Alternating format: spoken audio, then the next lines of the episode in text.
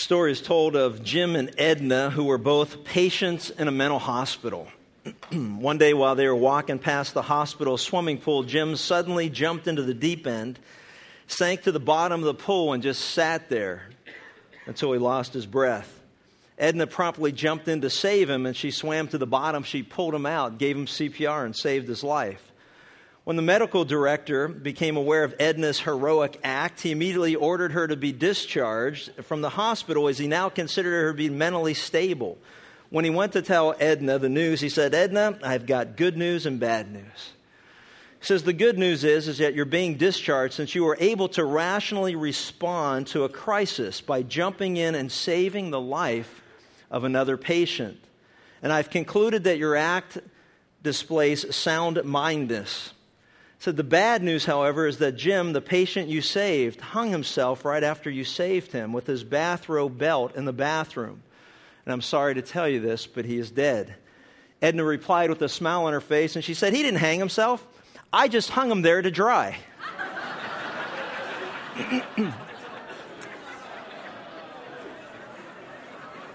Hey, you know what? And never forget, you don't pay to get in here. Tape's free, CD's free, just about everything's free now. You just got to go, wow, what a high standard that all of a sudden you're setting. This past week, I had an opportunity to, and you'll tell it again and again this week, that other people, you know, I know how you people are, you know, that hypocrisy, just reeking of it. This past week, I had an opportunity to speak at a men's conference, and they were on a real tight schedule, and they had everything kind of outlined by the minute, and I had so many minutes to speak, and they had a table in the front, and as my time was winding down, a guy in the front would hold up a card that would have like a 2 on it, you know, 2 minutes to go. Then he held up a 1 on it, always, you know, 1 minute to go. Then he held up -3. And then he held up, you know, a picture of a gun and a noose. And so that's it reminded me of this story, you know. And the point is that, you know, sometimes things aren't as they first appear. And that's why a careful examination of the facts are always in order before one should come to any conclusion regarding a matter. And today we're going to begin a new series of messages found in a gospel record of the life of Jesus Christ. The account was written, as we shall see, so that you might know the exact truth about the things that you have been taught. So that you might know the exact truth, that you would know the truth about that which you have been taught. If you've got your Bibles, turn with me in your Bibles to the Gospel of Luke, where we'll start our study by examining the first 4 verses at this point, which is actually one long introductory sentence, Luke chapter 1, starting with verse 1.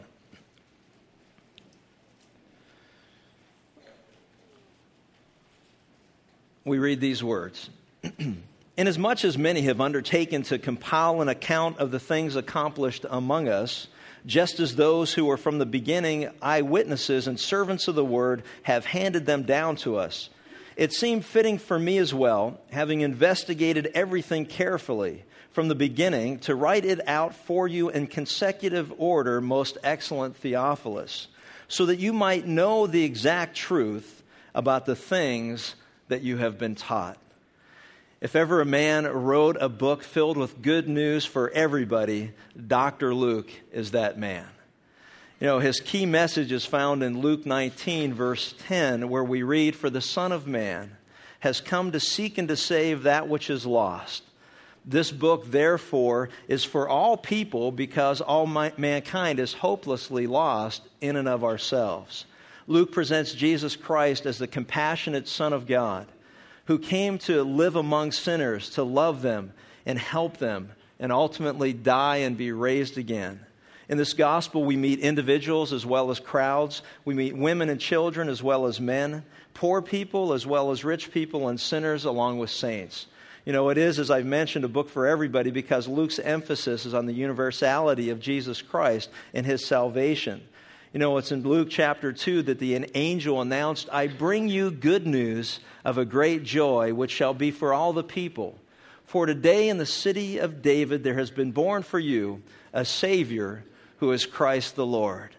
Historically, Luke begins his gospel before the other synoptic gospels. Heaven has been silent for over 400 years.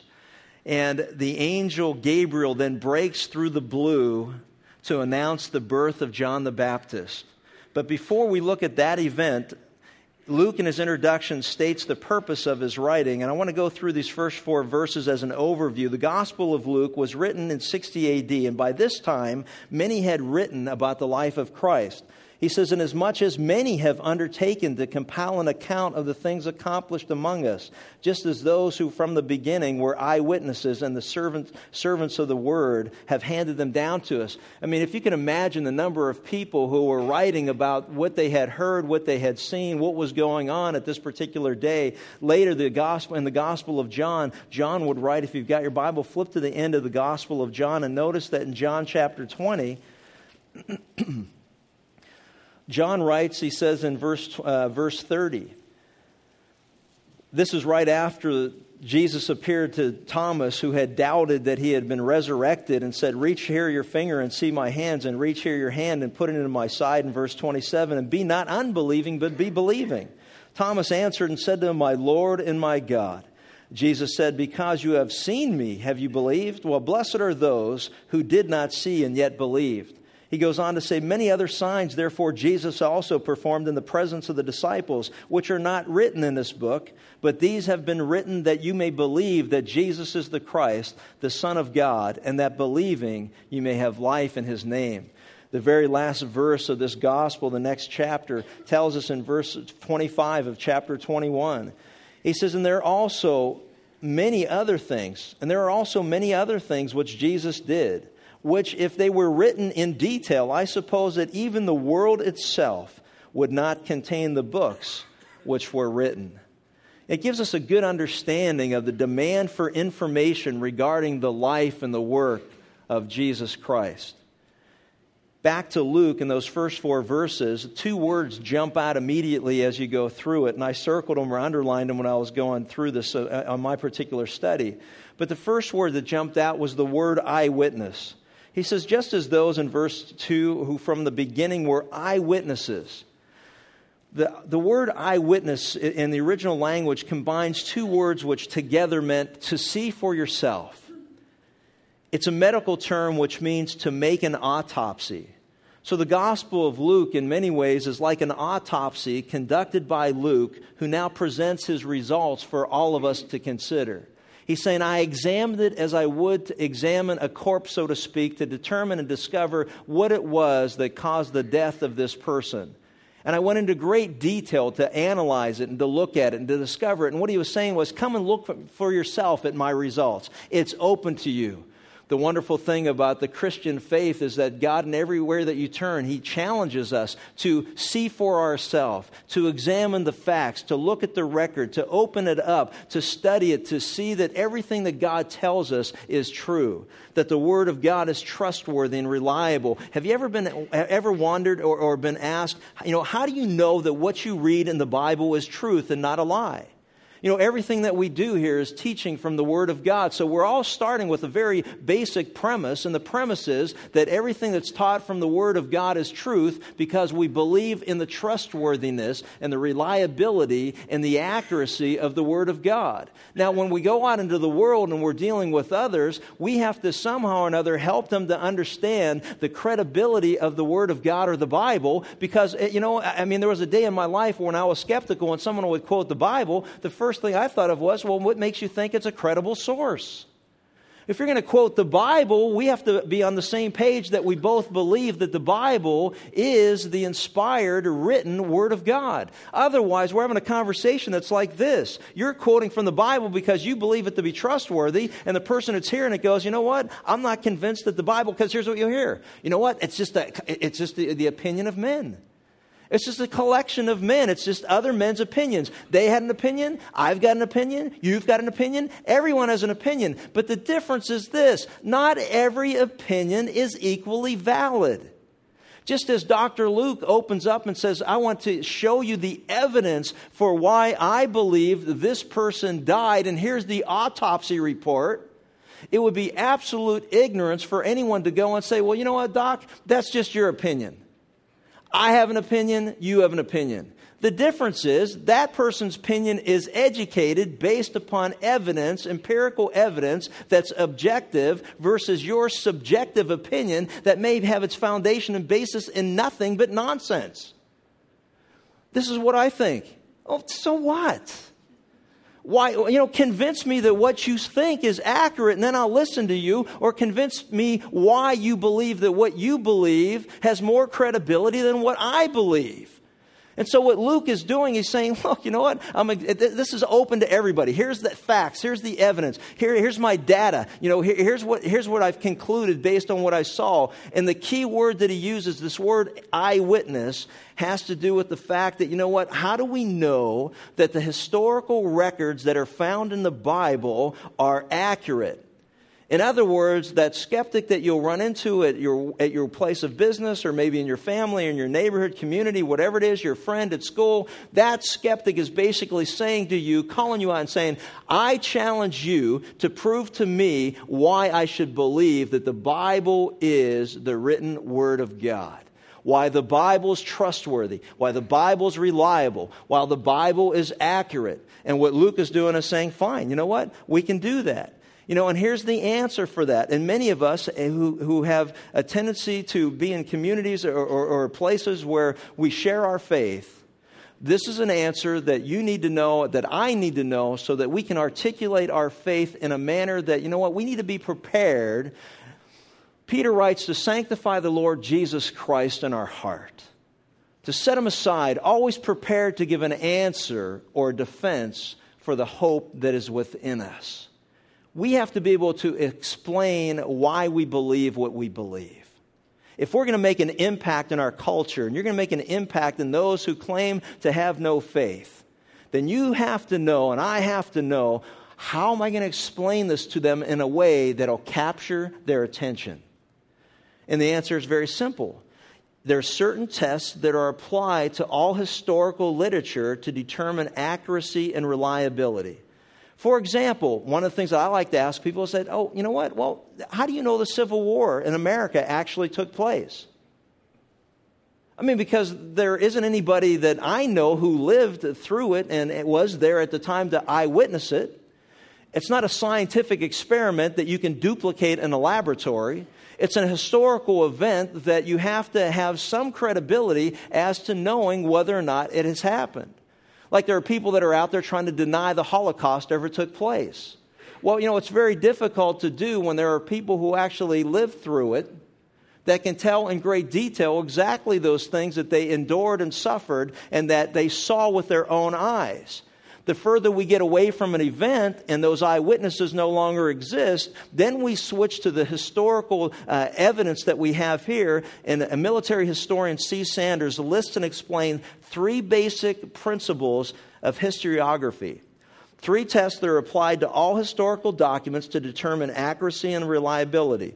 The first one is bibliographical test. The second is internal evidence, and the third is external evidence. Those are 3 tests that are applied. All historians apply these 3 tests to determine whether an event actually happened in a moment in past history. And for our purposes, the same tests have to apply to the Bible, but for our purposes today, I want to concentrate and focus our attention on that word eyewitness. Dr. Louis Gottschalk, former professor of history at the University of Chicago, outlines his historical method in a guide used by many for historical investigation. He points out that the ability of the writer to, or the witness to tell the truth is helpful to the historian to determine credibility. Listen to that. The ability to tell the truth is related to the witness's nearness both geographically and chronologically to the events recorded. The New Testament accounts of the life and teachings of Jesus were recorded by men who had either been eyewitnesses themselves or who related the accounts of eyewitnesses of the actual events or teachings of Jesus.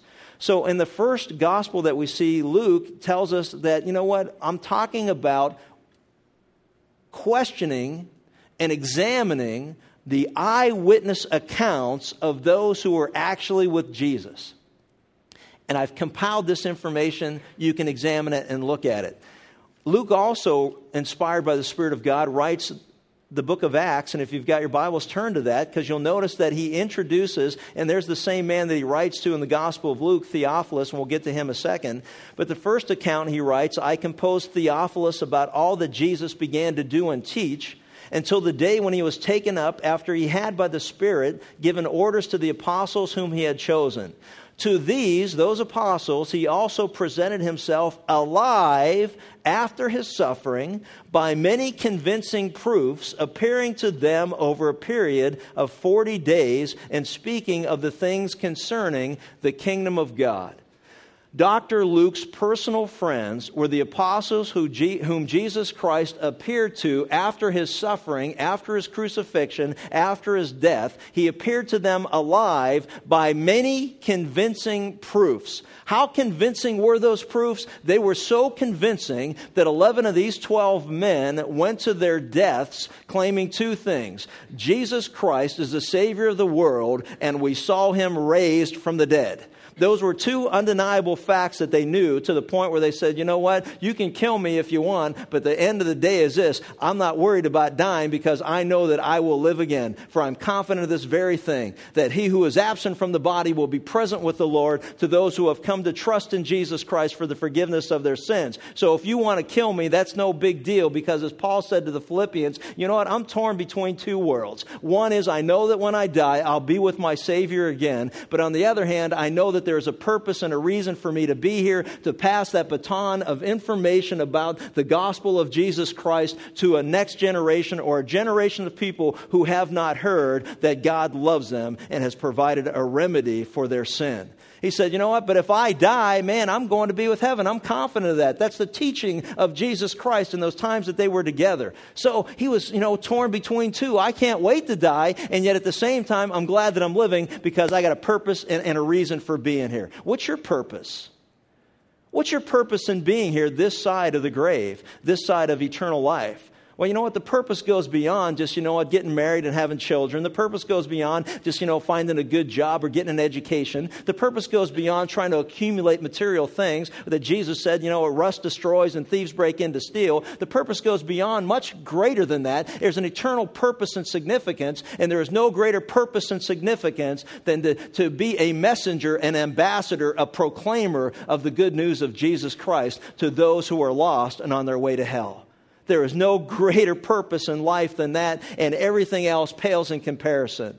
The times that I will look back on in my life are the times that God has used us to make an impact, to share the gospel of Jesus Christ, and men and women have come to faith and were transformed and born again from above by the will of God, because he used you and he used me as a messenger of the greatest news that anyone could ever hear. All the rest of the stuff, it all just burns up. But that's our eternal purpose and significance. And by doing so, the greatest purpose of all God's people is to bring glory to Jesus Christ, to bring glory to God. How do we do it? By being obedient and sharing that message with the world. We're ambassadors for Christ, that God in Christ is reconciling the world to himself. See, and as we look at this thing, what we're being told is that Peter, for example, wrote in 2 Peter 1:16, "For we did not follow cleverly devised tales when we made known to you the power and coming of our Lord Jesus Christ, but we were eyewitnesses of his majesty." We were eyewitnesses of his majesty. Peter, James, and John on the Mount of Transfiguration saw Jesus transformed before them, and they were eyewitnesses of the majesty of Jesus Christ, a glimpse of his glory that we see. That as Stephen was being stoned to death in the book of Acts, and he looked up into heaven, he said, "Father, forgive them," he saw Jesus Christ seated at the right hand of God, finished and completed in everything that he has done, the work of redemption. He saw him in his glory and his majesty, and he saw him as he is.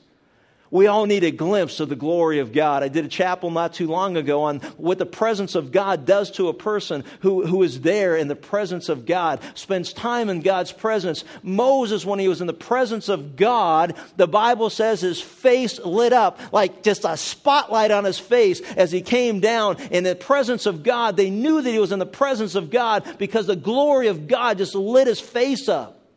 I think of Daniel and the countenance of Daniel and how the world around him looked at him and went, man, there's something different about this guy. There's a spirit about him that draws me to him, attracts me to him, because there's something there. There's joy and there's peace and there's assurance and confidence. You know, we need to become men and women who spend time in the presence of God, in the Word of God, in prayer, so that when we go out into the world, people look at our life and say, there's something so attractive about you. What is it? I was in the presence of God.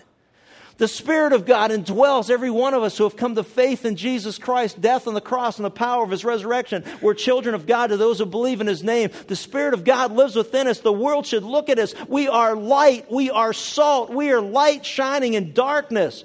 We should go everywhere we go, and people should be so attracted to the way that we live our life and we conduct ourselves and we behave that they want to know, what is it about you? What is going on? It's Jesus Christ and Him crucified and resurrected, and I've come to know Him as my Savior, and He's changed my life, and my life's never been the same since. 25 years later, speaking of me personally, my life has never been the same. 25 years ago, everyone was waiting for it to wear off. You know, like, you know, the light will get dimmer. You know, I may have got dimmer, but the light's getting brighter. You know, we need to look at that and understand, to be an eyewitness of His glory. Think about that. John writes in 1 John 1:3, what we have seen and heard, we proclaim to you also, that you also may have fellowship with us. And indeed, our fellowship was with the Father and with His Son, Jesus Christ. What we have seen, what we have heard, what we have handled. They touched Him. They hugged Him. They ate with Him. They spent time with Him. Thomas knows what it meant to handle Him. He said, I'm not, until I touch you, I'm not going to believe that you raised from the dead. He said, come on. Anyway, that's okay. I believe you. I believe you. I see you. John said the same thing. And he who is born witness, and his witness is true, and he knows that he is telling the truth, so that you may also believe. You know, I've been in meetings, firsthand meetings, spent much time in meetings and meeting with people, and I'll hear from someone who relates that meeting as if they were there because of what they heard from someone else who heard from someone else who heard from someone else. And they're running around sharing with it like they were actually there. And I go, man, you sound like you have a whole bunch of credibility, but you don't have any, because what you're sharing is not true, because I was there and you weren't. And that's the danger here. There are a whole bunch of people that were running around telling people and writing about what Jesus did, what He accomplished, what He did, what He said. But you know what? Not everything that was said was true. And so eyewitnesses even sometimes aren't very reliable or accurate witnesses. They think they see something, but that's not really what they saw.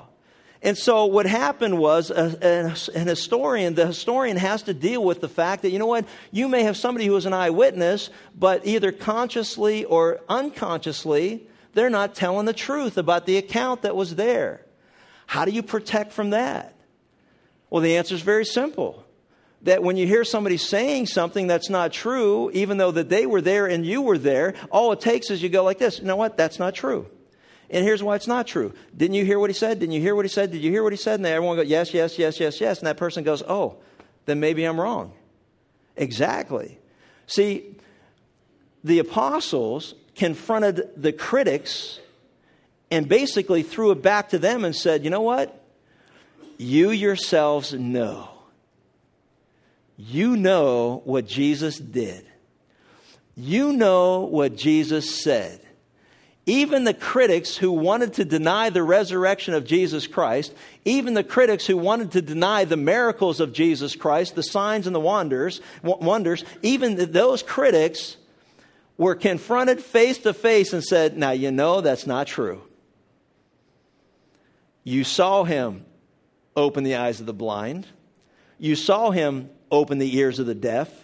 You saw Him raise Lazarus from the dead. You saw Him do these things, and there is never an answer for that. They could not refute it. So the historian looks at those eyewitness accounts who have much more credibility than second and third hand information, and even the eyewitness accounts have to all be in sync, knowing that everybody's on the same page about what they had seen, what they had heard. The Gospel of Luke is an open account that you and I can examine as if it's an autopsy report saying, you know what, I have carefully examined this. And as much as many have undertaken to compile an account of the things accomplished among us, just as those from the very beginning eyewitnesses, the whole idea of being an eyewitness gives tremendous credibility. We need to recognize and understand the weight that should be put on those who were there. Now, just don't believe the eyewitness report of one person. Talk to several people who are eyewitnesses. Combine what you now heard, and then you've got the truth. And that's what Luke has done. Inspired by the Spirit of God, he examined all the facts, and here's the truth. When somebody says to you, how do you know if the Bible is accurate? How do you know if the Bible is reliable? How do you know if the Bible is trustworthy? You can say with confidence, I know that the Bible is historically reliable, just as I know that any other historical event is reliable. By the bibliographical test that's administered to it, by the internal evidence and the external evidence, we can look at it and say, you know what, the same way that you know World War II happened if you didn't live and you weren't part of it, the same way you know World War I happened, the same way you knew the Civil War in America happened, the same way that you knew any other event in history has happened, is the same way that we can place credibility on the Word of God. It is accurate. It is reliable. And then the question that you ask is a very simple one, and I always love to ask this one, and that's this. Now, why is it that you say that the Bible's not accurate? What is it about the Bible that troubles you? What is it about the Bible that you say is inaccurate? Show me, and we'll look at that together. And the majority of times you will find people that we deal with on a regular basis have never sat down to investigate anything they claim to believe. They have heard ignorant statements passed on from generation to generation, and they continue to promote that type of ignorance. And that's why the Bible says that we need to examine the faith. We need to be prepared to give an answer for the defense of the defense of the hope that is within us. We need to know Scripture. The second important word in this introduction is found in the word, and servants of the word, or ministers of the word, have handed them down to us. That word is a word in Greek which means an under rower on a boat. In a hospital, the under rower is an intern. And the apostles were the great physician's interns. Isn't that great as a medical term? Jesus Christ is the great physician, and the apostles were the interns of Jesus Christ who were taught by him directly, and they handed that word of mouth down traditionally until the Bible was given to us in written form.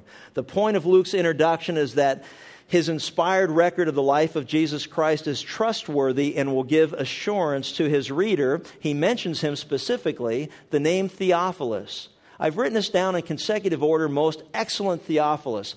Theophilus, excellent Theophilus is a title. The word means lover of God. Historians believe that the name was given to this Roman official, Theophilus, at the time of his baptism. That when he was born again and put his faith and trust in Jesus Christ, he changed his Roman name from whatever his given name was to Theophilus, lover of God. Isn't that great? And now he is teaching this lover of God that the things that he had been taught, he can know that they were true. The word taught is catechism, or catechism we get, which is a systematic teaching of theology. He's saying that you may know that your theology is accurate. Before moving on, as we look at the rest of this particular passage, a question I have for you is this. How much assurance do you have?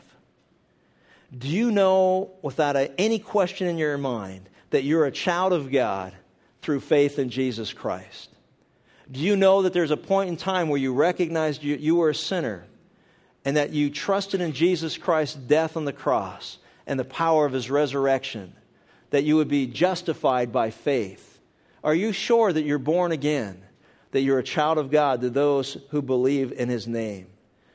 Do you know that the Bible is the inspired word of God, that in it everything is trustworthy and reliable?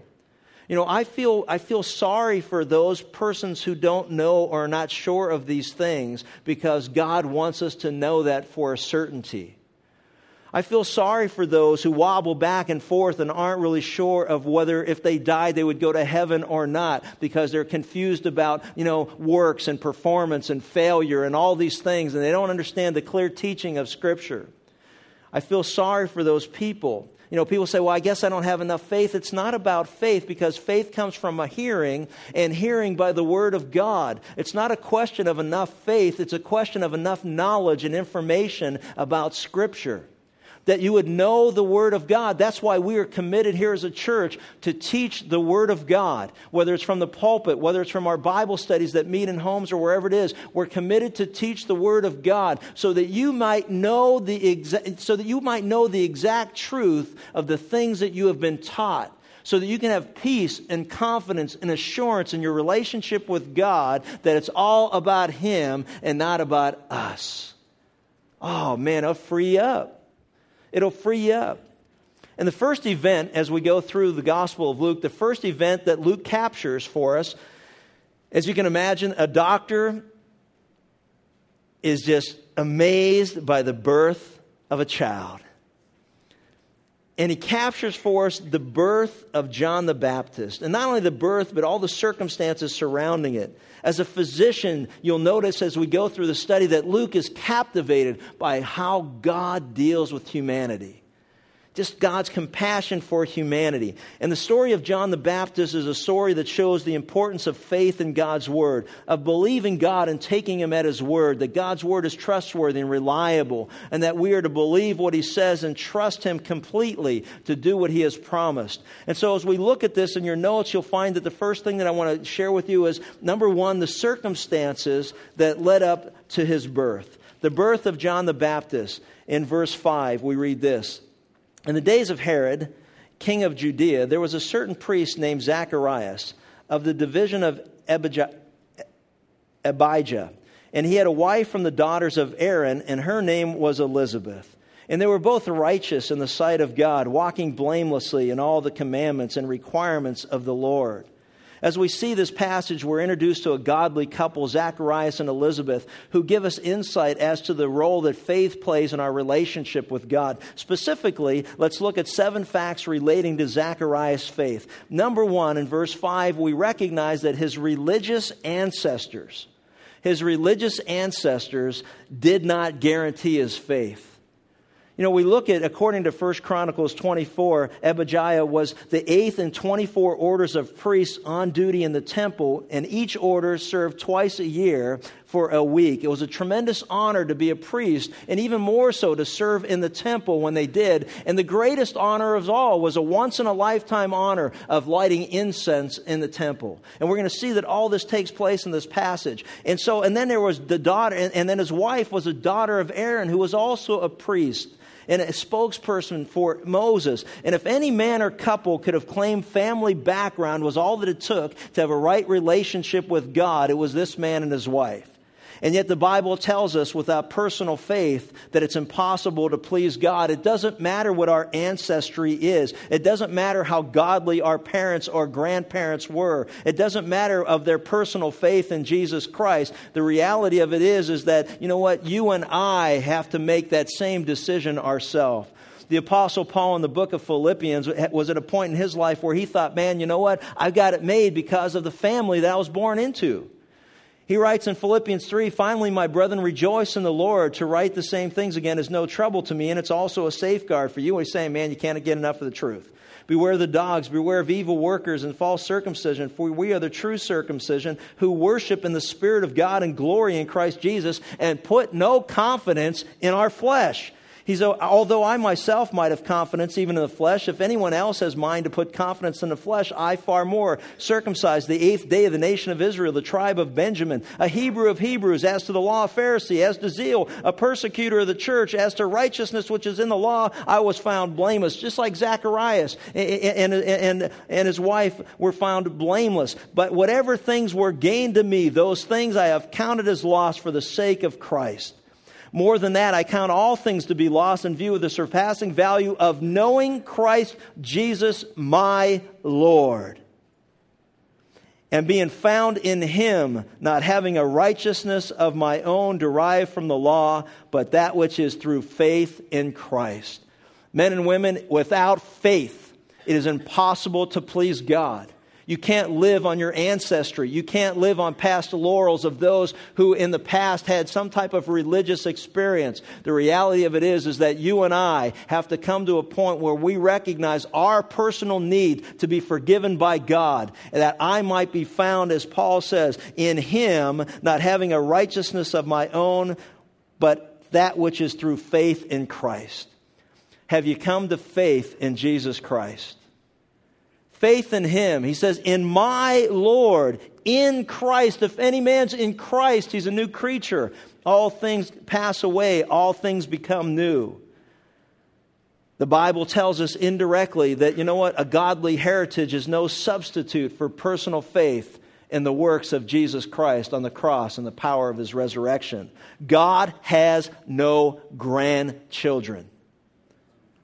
God has no grandchildren.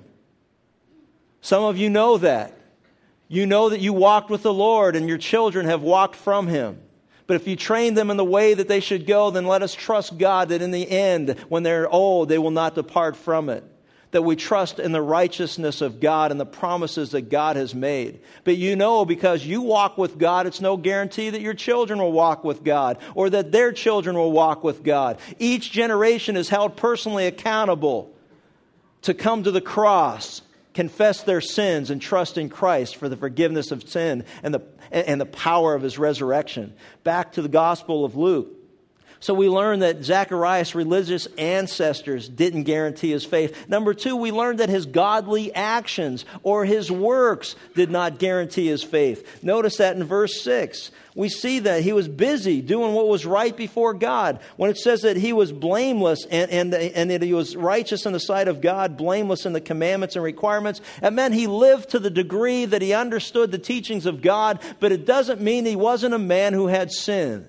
For all have sinned and fall short of the glory of God. But he lived according to the light that he had. He did the best that he could, knowing what God's standard was. And yet he still needed to turn to Christ for the forgiveness of his sin. And those who live according to the light, God will bring more light. We will see all throughout here that those who live to the light that they have, God will continue to reveal more light. And the greatest light is the light of the world, Jesus Christ, the only Savior from sin. It's by grace we're saved through faith and not of ourselves, Paul writes to the Ephesian church. Though walking blamelessly, he was not without sin, living to the light. And as we see that his godly actions, his works didn't guarantee his faith. Number three, in verse 7, and they had no child because Elizabeth was barren and they were advanced in years. Number three is his advanced age did not guarantee his faith. In fact, we'll see that it was age that became an obstacle to faith. And what I have found from personal experience, and some of you may attest to this, the longer a person denies the free gift of God in Christ, the longer a person rejects the gospel of Jesus Christ, the longer a person rejects forgiveness at the cross, the longer a person rationalizes and justifies his sin or her sin and says, I'll wait one day downstream. Who are we to presume upon the mercy of God? The older that one gets, the more set in one's ways and the more difficult that it is to hear the Spirit of God and their need for forgiveness. The majority of people who come to faith in Christ, according to statistics, whatever they're worth, are children and young people. That's why it's so important, men and women, to pass that baton on to the next generation. Because the longer they live in a cynical world or culture, the more confused they become as the simplicity of the gospel of Jesus Christ. Jesus said, come unto me as a child. A child can understand the need for forgiveness. A child can understand the free gift that's offered. A child doesn't read into everything. In fact, we have to teach children, don't take gifts from strangers. Why? Because it's within the heart of a child to say, yes, I'll take whatever it is that you're offering me. And when God comes and says, would you like to be forgiven of your sin? A child says, absolutely, it's a no-brainer. Who wouldn't want to be? Just the old, bitter, cynical people will continue to reject Jesus Christ and the offer of forgiveness. They're the ones that are the hardest ones to reach. And I'm just going to warn you as I read through Scripture, there's a day at some point in time, and I don't know when that is, and it's in the providence of God, but God just seals over that heart. just seals it over. I have offered and offered and offered, and you have rejected and rejected and rejected, and that offer is off the table. Praise God, you and I don't know. And it's our responsibility to continue to share and to continue to help people see their need for forgiveness. But I'll tell you this, man, it's not real hard to see through Scripture hardened hearts. All we got to do is look at Pharaoh's life and say, man, what more did God have to do to get his attention? And it didn't make any difference because he didn't want God's attention. The religious leaders of Jesus' days, what else could Jesus do to get their attention that he was the Savior of the world, the long-awaited promised Messiah? What else did he have to do? He opened the eyes of the blind. He raised people from the dead. He fulfilled prophecy at every turn that he went. And those who knew Scripture knew what to look for, and he was performing it right in front of them. And they said, I don't care. I don't want to know. Why? Because the sin nature of man says, I don't need God. I'm my own God. And you will die and pay the penalty for your sin for all of eternity if you believe that. But a broken and contrite heart, O God, thou wilt not despise. Zacharias' advanced age didn't guarantee his faith. In fact, it was his age that became an obstacle in faith. Number 4, in verses 8 through 10, we see that his priestly activity didn't guarantee his faith. Now, it came about while he was performing his priestly service before God in the appointed order of his division according to the custom of the priestly office. He was chosen by lot, that once-in-a-lifetime experience, to enter the temple of the Lord and burn incense. And the whole multitude of the people were in prayer outside at the hour of the incense offering. I share this with you because religious activity does not guarantee faith, as we shall see. I know men who are in ministry who have never come to put their faith and trust in Jesus Christ as their Savior. Priestly men, religious men who have never come to faith in Jesus Christ. Religion is no substitute for a relationship with God through Christ. It should be the motivation for all that we do after we come to faith. But you know what? Being religious isn't going to get you right with God. His religious activity, his priestly activity did not guarantee his faith. Notice at number 5 in verse 11, 12, even the angel's appearance did not guarantee his faith. It says, and an angel of the Lord appeared to him, standing to the right of the altar of incense. And Zacharias was troubled when he saw him, and fear gripped him. Zacharias didn't know what to think. Think of this. 400 years of God's silence, broken in an instant in time. And Zacharias feared God's judgment, for angels often appeared at such times.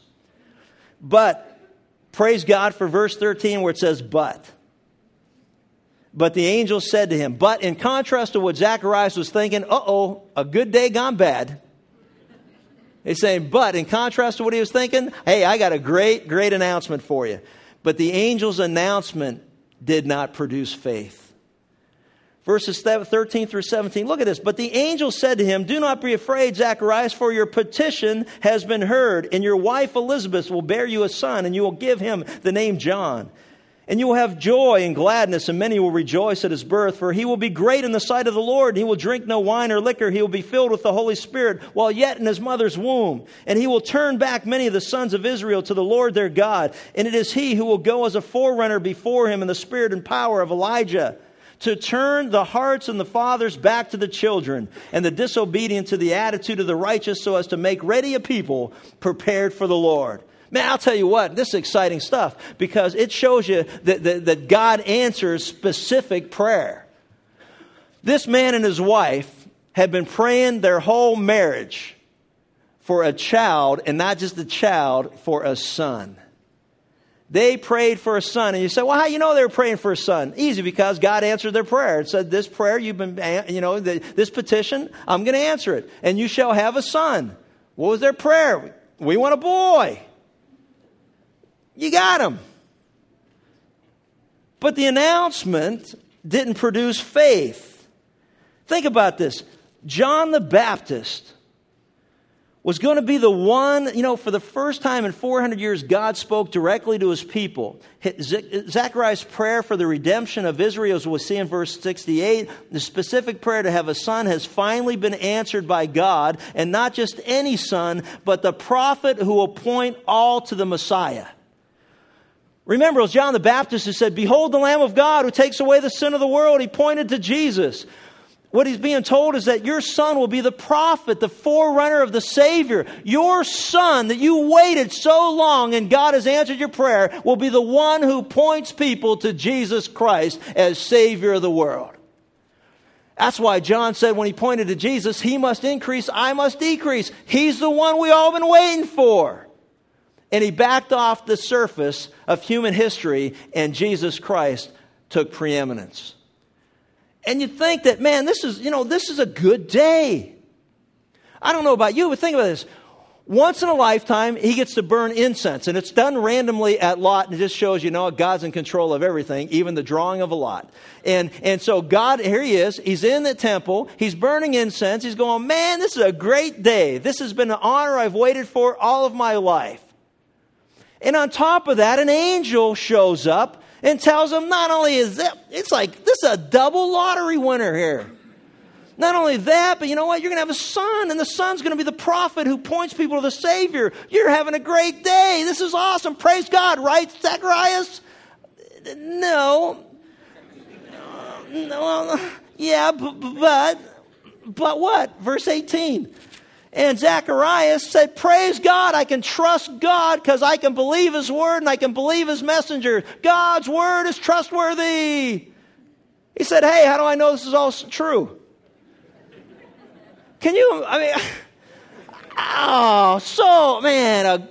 So close. Just like Peter getting out of the boat. "Lord, I love you, I love you, I love you. Man, I'm right there behind you." But what about John? You know, so close. Zacharias so close, and he goes, "Well, how do I know I can believe you?" That's what he's saying. How do I know I can believe you? Number 7, his affliction was aimed at producing faith. You know what he said? He said, "Give me a sign. Give me a sign that what you're telling me is true."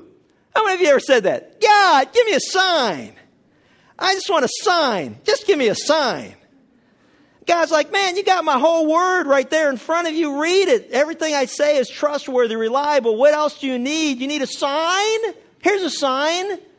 You're not going to be able to talk."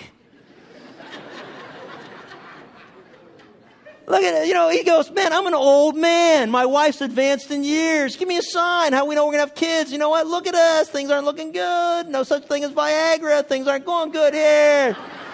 Hadn't heard any of that stuff yet." You know, and yet at the same time, this is the same guy that knew the word of God. Did Abraham and Sarah have the same problem? Yes. Was God limited by their abilities? No. What is he saying? He's saying, you know what? But that was them. This is me. Is it the same? Give me a sign. I don't believe you. So the angel said, "Okay, listen. I'm Gabriel, who stands in the presence of God. I have been sent to speak to you and bring you this good news. And behold, you shall be silent and unable to speak until the day when these things take place, because you didn't believe my words, which shall be fulfilled in their proper time." How's that for a sign? There's your sign, brother. Man, I read this and I go, you know what? I don't think I'm asking for signs anymore. It's like, don't, be careful. You're going to get what you ask for sometimes. There's your sign. And what Gabriel's saying was this: I am Gabriel, who spends time in the presence of God. I have got to witness some of the most incredible, awesome displays of the power of God. I am Gabriel, and you're you. All right? Now, why would you believe you and not me as God's messenger of God's truth? I have seen the power of God. God is not limited in fulfilling his promises based on our inability to perform. In our weakness, his strength is perfected. But God, I can't. perfect because God can. How can this be? Mary said, I can't have a child. I haven't been with a guy. Perfect. Because he will be born of a virgin.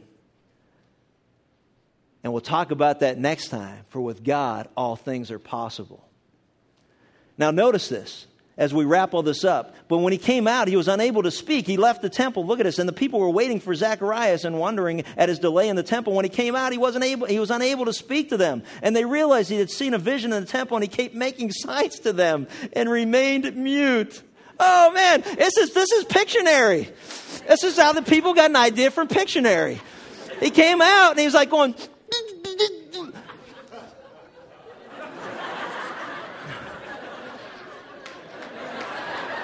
You know, I could just see him. Like, people are going, this guy's a lunatic. You know, it's like he couldn't talk. It was like the greatest news he ever heard, and he couldn't share with anybody because he asked for a sign. I mean, can you imagine? This is great stuff. God just lays it out just like that. It's like, there it is. I mean, and that's what he was doing. He was like, can I tell people? Well, if you wouldn't have asked for a sign, you could have just told them. And for 9 months, his wife had to love this. And at the same time, how many times do you think she said, you know what? Answer me. What do you want for breakfast? Oh, man. There it is. The importance of faith in God's word. And read these on your own when you get a chance. The next 2 points, because I always do this, and people would actually take notes. They go, what was the number 2 and 3 thing? Number 2 is the conception and birth of the child we see in verses 24 and 25. And after these days, Elizabeth, his wife, became pregnant. And she kept herself in seclusion for 5 months, saying, this is the way the Lord has dealt with me in the days when he looked with favor upon me to take away my disgrace among men. When he looked with favor upon me, you know what that word is? Grace. Grace, unmerited favor from God. God chose them. Out of everybody on the face of the earth he could have chose, he chose them. And you know what? If you have come to faith in Jesus Christ, out of everybody on the face of the earth, God has chosen you. By grace we're saved through faith and not of ourselves. It's a gift from God so that none of us can boast. And lastly, in verses 59 through 66, read on your own. It has to do with the circumcision of the child. The circumcision of the child, it was a Jewish custom to put a child, a son, on a chair that was called the throne of Elijah with the hope that he might be the long-awaited prophet. Isn't that awesome to see God's word fulfilled in your lifetime? Isn't it an exciting thing to see a person, you go, man, there is no hope for so-and-so, and to see that person ask God's forgiveness and trust in Jesus Christ for the forgiveness of their sin? To see that person born again, to see that person be transformed by God? Isn't it exciting to live in a time where we see Scripture fulfilled in our very presence? That's exactly what happened. Zacharias and Elizabeth's trust in God's word. They said, you shall call him John. That led to astonishment and praise and trust in God. And all looked forward to what God would do as they walked together in faith. In closing, I'm going to ask this question. Do others see your faith in God? The assurance of things hoped for, the conviction of things not seen, that you believe the word of God. I believe what God says, that it's accurate, that it's reliable, that it's trustworthy, because it measures up against the historical evidences and tests that we apply to all documents. That bibliographical test, and also the internal and external evidence test, the eyewitnesses who saw it, who passed it along, inspired by God. You know, I believe God's word and it's trustworthy. Why don't you? We walk by faith and not by sight. Unfortunately, many in our day still seek signs from God. What kind of sign? What more could God do to demonstrate his existence and his love and his mercy? The religious leader said, you know what? I want a sign. And he said, you perverse generation, always seeking signs from God. God, if you're really God, then let the angels win the World Series. Oh, and then I'll consider trusting and believing you. Oh, God, if you're really God. Oh, now it's the Ducks. Let the Ducks win the cup. If they kiss the cup, then I'll consider your claims. Oh, God, if you're God. Oh, God, show me a sign. Oh, God, you know what? Well, let her say yes when I ask her out. Oh, God. Oh, signs. You know what? Jesus said, you know what? Just stop asking for signs. The greatest sign is the sign of Jonah. Jesus used it and said, just as Jonah was in the belly of the whale for 3 days and then God raised him up from the belly of the whale, so Jesus Christ will be in the bowels of the earth and 3 days later he'll be raised again. The greatest sign to man is the resurrection of Jesus Christ. You and I don't need little pathetic, pitiful signs in our life in order for us to have faith in God whose word is trustworthy. Trust him. Rely upon him. His word is trustworthy and reliable. Those little pathetic signs we ask for are nothing compared with the signs that God has already given us. And don't forget what Zacharias got out of asking for a sign. You want a sign, brother? I'll give you a sign. That's a New Living Version. Even when things don't seem to make sense, we can trust in him. In closing, Marshall Shelley, who suffered the deaths of two of his children, writes in Leadership. He says, even as a child, I loved to read, and I quickly learned that I would most likely be confused during the opening chapters of a novel. New characters were introduced, and disparate, seemingly random events took place. Subplots were complicated and didn't seem to make any sense in relation to the main plot. He says, but I learned to keep reading. Why? Because you know that the author, if he or she is good, will weave them all together by the end of the book. Eventually, each element will be meaningful. At times, such faith has to be a conscious choice. Even when I can't explain why a chromosomal abnormality develops in my son, which prevents him from living on earth for more than 2 minutes. And even when I can't fathom why our daughter has to endure 2 years of seizure and profound retardation and continual seizures, I choose to trust that before the book closes, the author will make things clear. Amen. Amen. Father, we just thank you for this time. We thank you for the faith. You tell us that we walk by faith and not by sight. And God, I pray for those who are here today, who are not sure of their relationship with you, who are leaning on so many things, whether it's their own personal works, whether it's their ancestry, whatever it is, that today would be the day that they come to personal faith in Jesus Christ. Even where they sit or as they listen to these words, that they'll pray a simple prayer, God, save me, for I am a sinner. I'm not perfect. I need forgiven. And I trust and believe that in your great love, you sent Jesus Christ to die upon the cross for my sins and raised him from the dead. And I believe in him as my Lord and Savior, and I believe in the power of his resurrection. I believe what you say because your word is trustworthy, reliable, that by believing in him, I shall be saved. For all have sinned and fall short of the glory of God. The wages of sin are death.